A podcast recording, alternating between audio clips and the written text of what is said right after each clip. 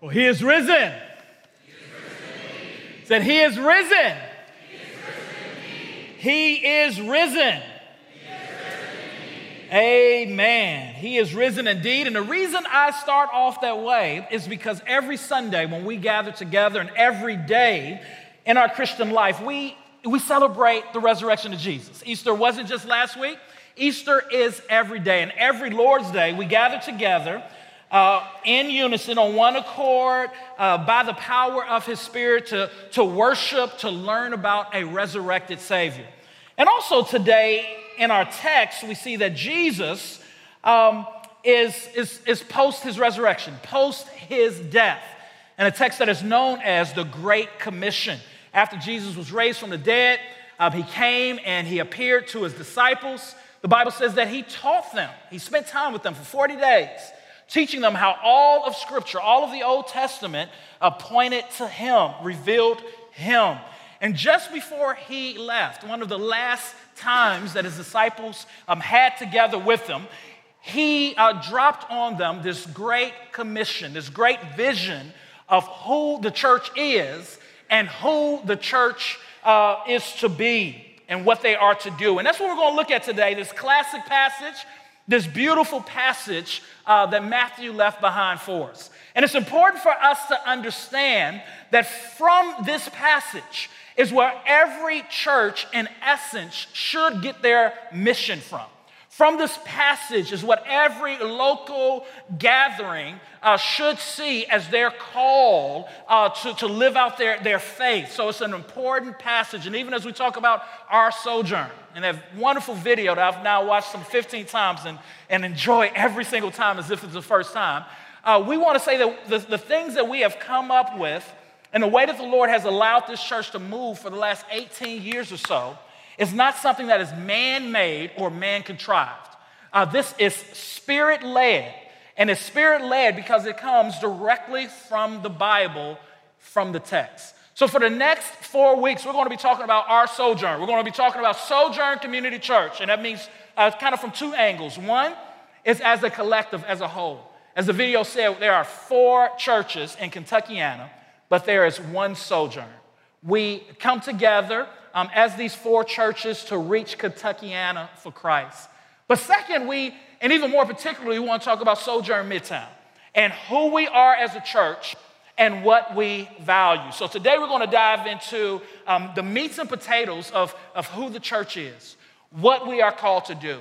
In the next three weeks, we're going to talk about our particular values as a church, the things as a church that we are willing to die for. The things that, that make us, specifically in this context, as, as these people, who we are. So I'm excited to go on that journey with you, and I pray that you will be around to hear more and to learn more. So I want to dive right into the text today, and we want to look at uh, just the, the church, the mission of the church. And want to break it up into kind of three movements. The first thing we want to look at is the people that God uses, the, the people that God uses. And we see in verse 16, it says, Then the 11 disciples went to Galilee, to the mountain where Jesus had told them to go. Now, notice that it's 11. There were 12 core disciples. Uh, they, these disciples are, are limping. Uh, these disciples are hurting. Uh, one of their brothers, one of the men that they have spent the last three and a half years with, has just killed himself. He's committed suicide. And the reason that he killed himself was over his grief and over his guilt because of what he did to Jesus and with Jesus. He betrayed Jesus for 30 pieces of silver. And the Bible says that he went and he hung himself. The tree couldn't hold him, and he dies and falls into a violent death. So imagine being these 11 disciples who were uh, with Jesus throughout his ministry. Jesus is crucified. They run and they go in hiding as he is betrayed by one of the ones he loves the most. And it's 11 of them. 11 is not a strong number. 12 is a strong number. 12 tribes of Israel, that's a strong number. 12 disciples, that's a strong number, but not 11. And the Bible says that they went to Galilee, a familiar place where Jesus did much of his ministry. And they go to a mountain where Jesus had told them to go. And throughout the book of Matthew, whenever there's a, a big speech that Jesus is giving, the writer always brings up that detail that Jesus was on a mountain. It's as if Jesus is the new Moses for the people of God. And, and he is speaking to his people as Moses spoke to the Israelites. But then we read in verse 17, and when they saw him, they worshiped him, but some doubted. This has become one of the most intriguing verses in the Bible to me. And also one of the most hope filled verses in the Bible. You have these 11 disciples who have now spent time with Jesus post his death, the resurrected Christ. They come to Galilee to this mountain following the instructions of the women who came to Jesus' tomb to take care of his body. The resurrected Jesus says, Tell my bros, tell my fam, tell them to meet me back in Galilee. They come limping, scared, and afraid. And the Bible says they see him and they begin to worship him. They begin to ascribe supreme worth to him. They begin to be overwhelmed with this beautiful picture of their resurrected Savior. That's interesting in itself. That Matthew says that they worshiped him. I mean, Jews are monotheistic. They only worship the one true living God, and yet it says that they worshiped him. And the reason they worshiped him is because Jesus is God. Several years back, I was at a cafe eating, and a man came up to me who was uh, a Middle Eastern and who was a Muslim. And as uh, we, I was sitting there eating, he sat right beside me and he just began to weep and to cry. And I began to think, I'm not sure what's happening, but I'm just gonna roll with it. So I just rolled with it and we began to talk. And he just had a, a, a huge life change that just kind of broke his heart. And I began to uh, listen, and then I saw it as an opportunity to share the gospel. He was attentive, he was with me. And then he said, But Jesus is not God. Nowhere in the scriptures does the scripture say, in the gospels, does Jesus say that he's God. And I had the privilege of showing them text after text where Jesus was worshiped. And I said, Aren't the Jewish people uh, uh, uh, uh like uh, Muslims? and that they're monotheistic? He said, Yes. I said, The reason that they are worshiping Jesus is because he is God in the flesh, he is God incarnate. And I got to share this beautiful gospel with them. Now, he didn't believe, but we see in this text that they are worshiping Jesus because Jesus is God. But even as they worship him, it says, But some doubted. Some of the 11 disciples, though he is in front of them, they still have doubt in their heart. I don't know what that doubt was. It could have been a doubt about what they knew Jesus was going to tell them. It could have been a doubt that, that maybe this is somehow some, some hallucination or some trick that he's playing on them. I don't know what their doubts was, but as they worshiped him, they did not have a complete or perfect faith. And the reason that this is encouraging is because this is the people that God uses. God uses people who come to Jesus and worship, but who have imperfect faith. And this is a story of Sojourn. A story of a group of young adults, many of them who felt disfranchised in traditional churches, who felt like church wasn't a place where they can be real and experience all the emotions of the Christian life. Some who had come from a church that had just been divided and they gathered around a, a worn out youth pastor who accepted them just as they were when the church was rejecting them. And they began to meet on Bardstown Road in this, in this, in this small apartment, just, just opening the scripture and all of their brokenness with all of their doubts. And they began to say, Lord, we just want to see you move amongst the broken, amongst those who are lamenting. We want to see our faith lived out in a way that misfits and people who are ordinary and who don't fit in can be impacted by. And that may be you today. Perhaps you came here this morning limping, limping because of life circumstances, limping because of Satan's voice, limping because of your own inconsistencies. Limping because of your past that seems to be creeping up. Limping because you don't feel like you measure up. Here's the encouragement to you today is that Jesus is not here to scathe you. And he's not going to disown you. I love in this text how they came and they worshiped him and they had doubt in his heart. And Jesus did not stop it and say, Hold on, Why y'all doubt? All right, I need um, everyone who's doubting to stand over here, and I need y'all to do uh, five suicides. And after you come back and do the suicides, I'm, gonna, I'm just gonna slap you. And then you go back home and you think about your life, rethink your life. Like, just rethink it. Something's off. No, that's not what Jesus does here. Jesus uses those who are tired yet elated, those who are broken yet imperfectly whole. The second thing we see in this text is the plan that God entrusts to us. So, these disciples who are, are hurting, who are grieving, who have just had a, a crazy turn of events. I mean, following Jesus in their culture was hard enough as they shared the, this good news with their own people who, who are often rejected and even persecuted. But now they have someone who they love who has died. So they have all these mixed emotions in this war that's going on between them, which is the normal Christian life, which is what the Christian life looks like. And then Jesus says these words to them in their doubt and their brokenness to reassure them all authority in heaven and on earth has been given to me. he says, I have the whole world in my hand. He stands up as the commanding officer and says, I'm in control, the resurrected one. No reason to doubt, no reason to fear. And that's what a Christian is. We're, we're, people who are doubting, but by the grace of God, as we see Jesus more and more, we learn to doubt our doubts. We learn to trust Jesus more and doubt our doubts. And even when we don't doubt our doubts and we have those very real doubts, we know where to take them. We take them before the resurrected Savior. And Jesus here says, All authority in heaven and earth is given to me. And then he gives this plan. And the first part of the plan is to reach people with the gospel. What is the gospel? This, this gospel message is a message that God invaded the world as a human being.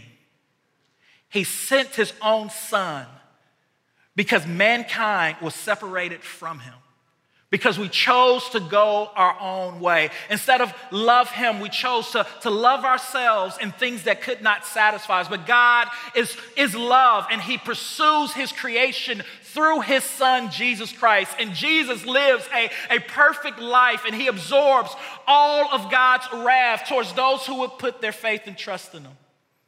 And He dies the death that we deserve, and He defeated death by resurrecting Himself so that we can have forgiveness and reconciliation, so that we can have a good life, an abundant life, and have our hearts reoriented to love God as opposed to loving things that cannot satisfy us.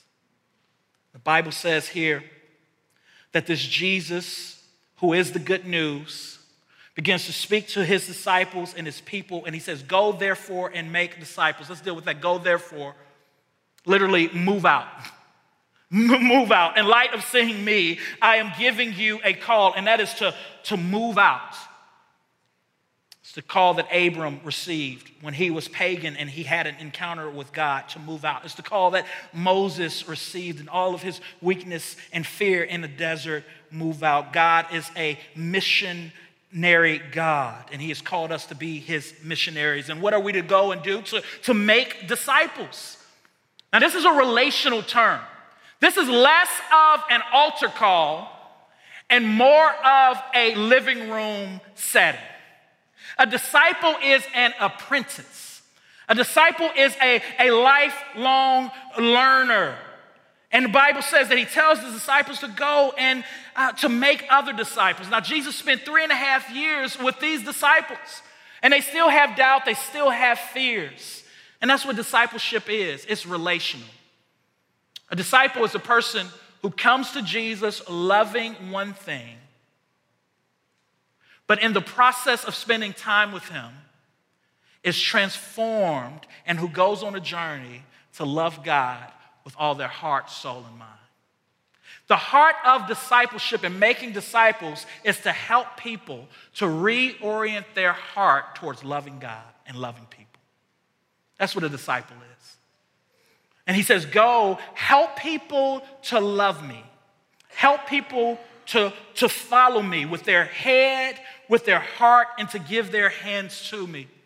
When Jesus came to the original 12, to a group of them one day, he says, Follow me, and I will make you disciples, a fisher of men. That's discipleship. Follow me. It's a decision that you make with your, with your mind, empowered by the Holy Spirit. And I will make you, I will transform you. Discipleship is about transformation.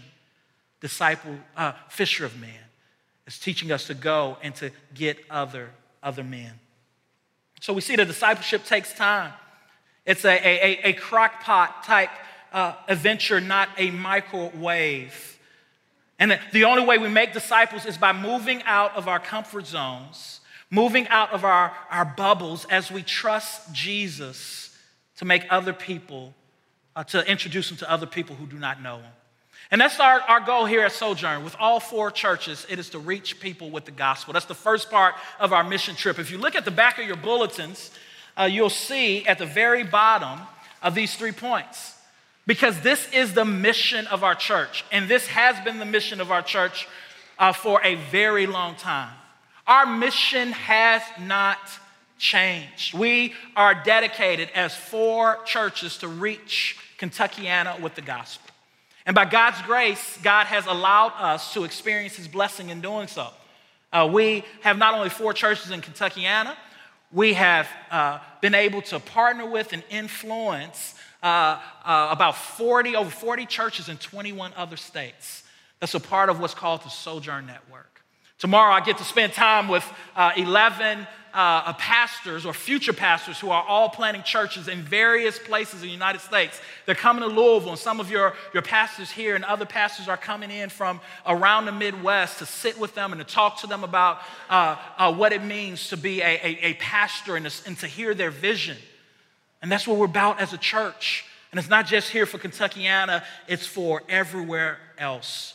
Now, notice what it says is that not only are you to go and to to make disciples, but he goes on to say, teaching them to observe everything I have commanded you. It's the, a huge part of discipleship is both teaching and we see baptizing, baptizing them in the name of the Father, Son, and Holy Spirit. And that's our second portion of our mission statement is to build them up as the church. To build them up as the church. And we build up as the church by teaching.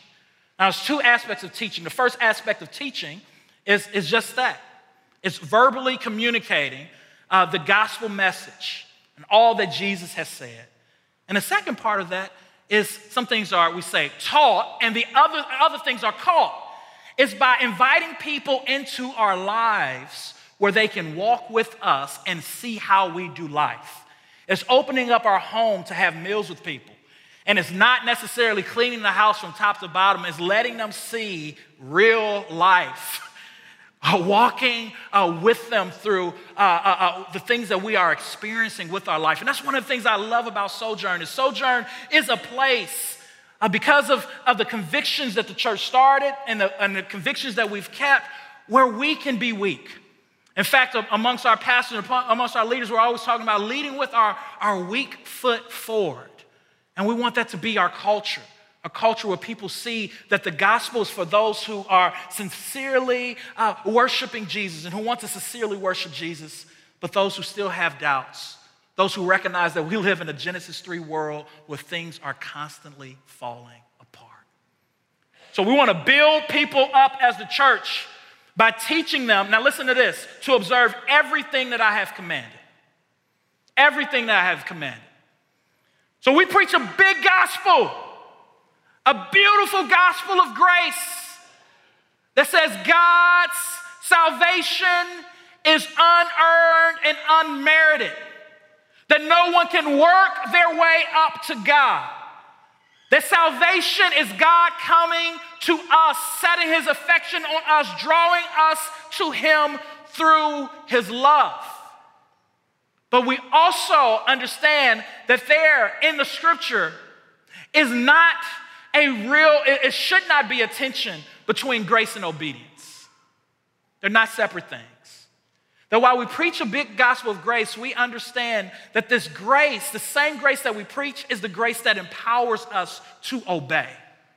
And that being a disciple of Jesus is being committed to learn to love him and Jesus says, uh, uh, if you love me, you will keep my commandments. So, as we're learning to love him, we are growing in obedience to him. In fact, Paul puts it this way as he's writing to his disciple Titus. He says, It is the grace of God that trains you to say no to ungodliness. And this is what it means to be a sojourner it's to be on a journey with God. It's like the disciples were to, to walk with Jesus in a relationship, not with religion. And as we see his beauty and his, his goodness, his, his, his mercy and the peace that he gives us and what he did for us uh, at the cross, we actually we, we pursue and we grow in obedience. We don't see obedience as something that's anti-gospel. In fact, all throughout this text is commands. Go, literally move out. Move out. Make it's a command, it's imperative. Make disciples. Teach. Teach them to obey all that I command, to take my word serious, to take the things that I've said serious. And that's where we want to be as a church. Frederick Bruner wrote Obedience to the will of God is the way to the knowledge of God. Obedience to the will of God is the way to the knowledge of God. As we seek to obey God, we, we learn and we know His heart more and more. And He reveals through His Spirit Himself to us. And we begin to learn His love for us, and His love begins to motivate our actions.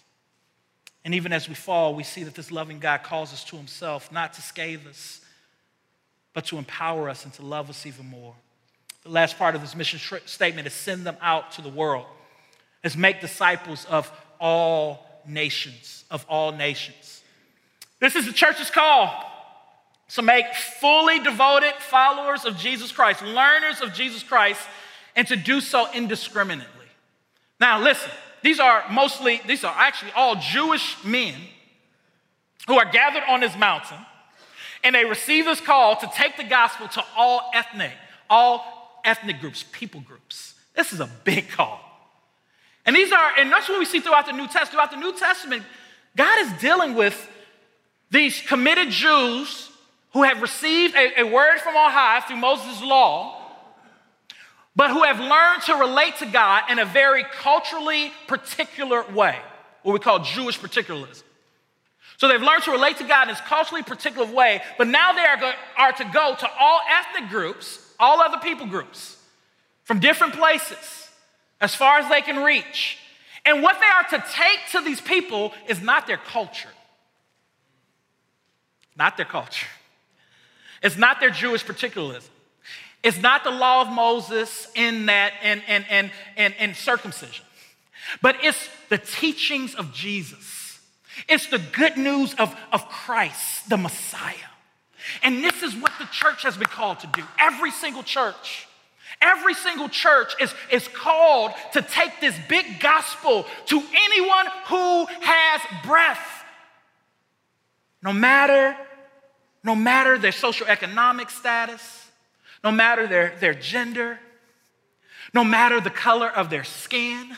We want to be a place that takes this good news to our neighborhoods as well as to the nations, to let everyone know that all is welcome to know about this Jesus. And the emphasis that we want to put is on Christ who he is and what he has done and what he has said and how he empowers us to do what he has said, not on our particular cultures. And that's why I'm excited to be at Sojourn. And specifically at Midtown, as we are in a neighborhood in the area of Louisville where the nations are here. And that's why I'm so excited to see what the Lord has done in the last couple years here. As last week, we had people from all nations, all over the world here for Easter. And I got to talk to someone. I got to talk to one, one lady who was in tears, crying, seeing the representation of so many different people, all singing to King Jesus from the depths of their heart and their soul. We're a church that sends people to say, with all of your fear and all of your own particularisms, God has sent you to cross those barriers. That's one of the things that Jesus did most of his ministry. Can we talk? Can we be real? Can we keep it 100? Yep, I'm going to who anyway. like, part of what Jesus was teaching his disciples to do was to relate to people who weren't like them, who were the outcast, who were Samaritans, where there was racial tension. And he was tearing down these barriers and these walls as he just loved on people. Wait a minute, what are you doing talking to this woman? She's a woman in the middle of the day like this, one on one, Rabbi. What, what are you doing talking to this, this, this race, this group that there's tension with? And that's what we're called to do, to break down those barriers. And I believe that that is the leading apologetic for the church today is when people look upon our fellowship and see a fellowship of differences and they say, yo, what's emphasized here is this risen Messiah and his finished work on the cross. And where the world wants differences to divide, age to divide, here at the church, it's different. They see that as beautiful and they press into that. I want to be a church that's constantly putting down our preferences and picking up our crosses because Jesus put down his preferences. He, though he was fully God, Philippians chapter 2 says, he lay, did not count equality with God uh, as a thing to be grasped, but he, he laid down that and he became a man. So here's our mission. It's to reach people with the gospel. It is to build them up as a church. It is to send them out to the world. Say that with me again. It's to reach people with the gospel. It's to build them up as the church. It's to send them out into the world. Let's say that again. It's to reach people with the gospel. It's to build them up as the church. It's to send them out to the world. Finally, we want to see the power that God gives. We see the plan, but I'm sure they were overwhelmed, hurting, grieving the lost of one who they worked with, who they thought were their boy, probably suspicious of everyone else around them now. Like, yo, he betrayed Jesus, he hurt us.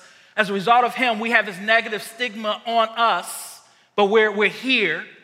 And now Jesus is telling us that we're going to take this message and what he taught us for the last three and a, three and a half years to everybody everywhere. And then not only are we going to go to everybody everywhere, but we're going to teach them everything that he said. Everything that he said. Right? They're overwhelmed, just like you. Like you're overwhelmed. You should be. I'm overwhelmed. But the more I look to God, the more I become overwhelmed with Him and underwhelmed with this. Because I realize that the way in which this happens is not in my own strength. it's not according to my own intellect. It's not according to my own ability. Praise God. It's not a Sunday that I'm walking here overwhelmed by God's goodness towards me because I know I'm a ragamuffin, I'm a misfit, but God. And what keeps us together on mission, creating something beautiful together, is not us, it's Him. It's His witness. Look at the text. And remember, I'm with you to the end of the age. All authority is in my hand. Go now to all nations, baptizing them in the name of the Father, Son, and Holy Spirit, all of God, teaching them to do all that I command. And behold, I'm with you always. All those alls that can be overwhelming. He says, The way that you do this, is not in your own strength. The way that you do this is with my witness. It's because I won't leave you. I won't forsake you. I'll walk with you. I'll talk with you. When you fall, I'll be there to pick you up. When you succeed, I'll be there to remind you that you actually can't save anyone. I'm the one who saved them. So I'll be there to humble you. And this is what we want as a church. We don't want to be a church that's about buildings and structures. And we don't want to be a, a franchise church. It's like McDonald's. We don't want to get caught up in the allurement of, of culture and, and, and music and, and, and the ability to, to woo people with speech. We want to be a church that is depending upon the Holy Spirit and specifically Jesus Christ, a Middle Eastern Savior who came from eternity's past and entered into time to live the life we could not live and die the death that we could not die, and who is on the right hand side of the Father interceding for us every day. We want to be obsessed with Him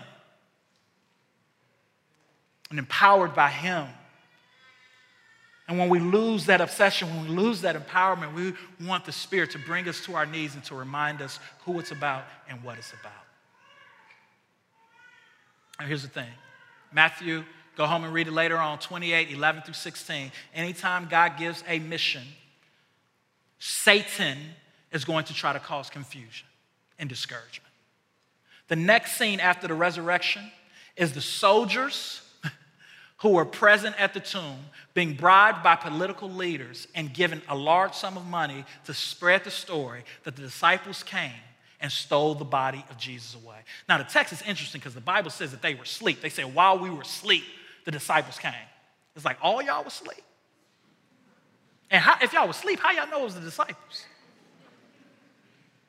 But this, this story spread is Satan trying to sow seeds of discouragement, seeds of doubt.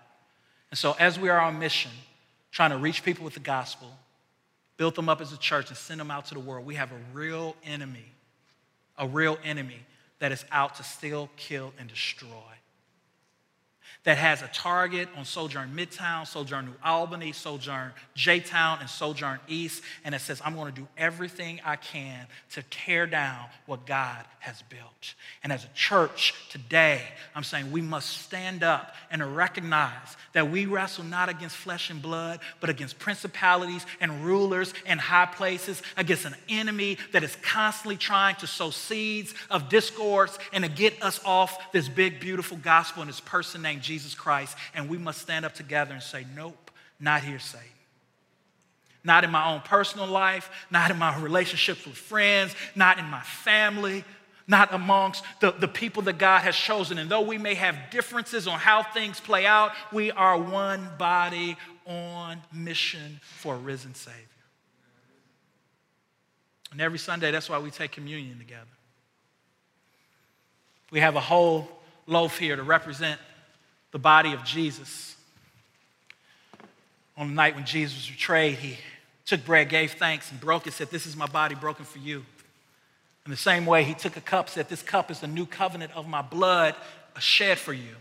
Christian, as often as we eat this bread and drink this cup, we proclaim the Lord's death until he returns. Here at Sojourn, we dip the bread in wine or juice. The wine is marked by twine, whatever your conscience permits. And as we do this, we do this as a people on different parts of our sojourn. We do this as some who have just come to faith in Christ.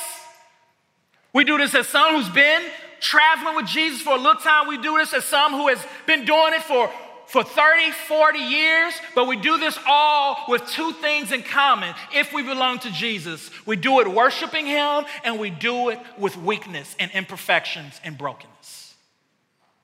And we do the same movement every week to remind us that what unites us and what keeps us going is the witness of Jesus and the promise that he's coming back again. If you're not a Christian, we want actually not to partake in this, but rather this message that was told today about God becoming man, invading into earth, and living a perfect life out of a love for you so that you may believe by faith in his resurrected Jesus. We want you to chew on that, to take that in, and to see his love and to turn to him and to trust in him. If you want to learn more after service, you can come, come up front. I'll be up front. I would love to point you to someone or to talk to you about what it means to follow Jesus. Those of you who are at the front half of the room, come to the front. Back half of the room, go to the back. Gluten free communion is over to my left. Let's pray.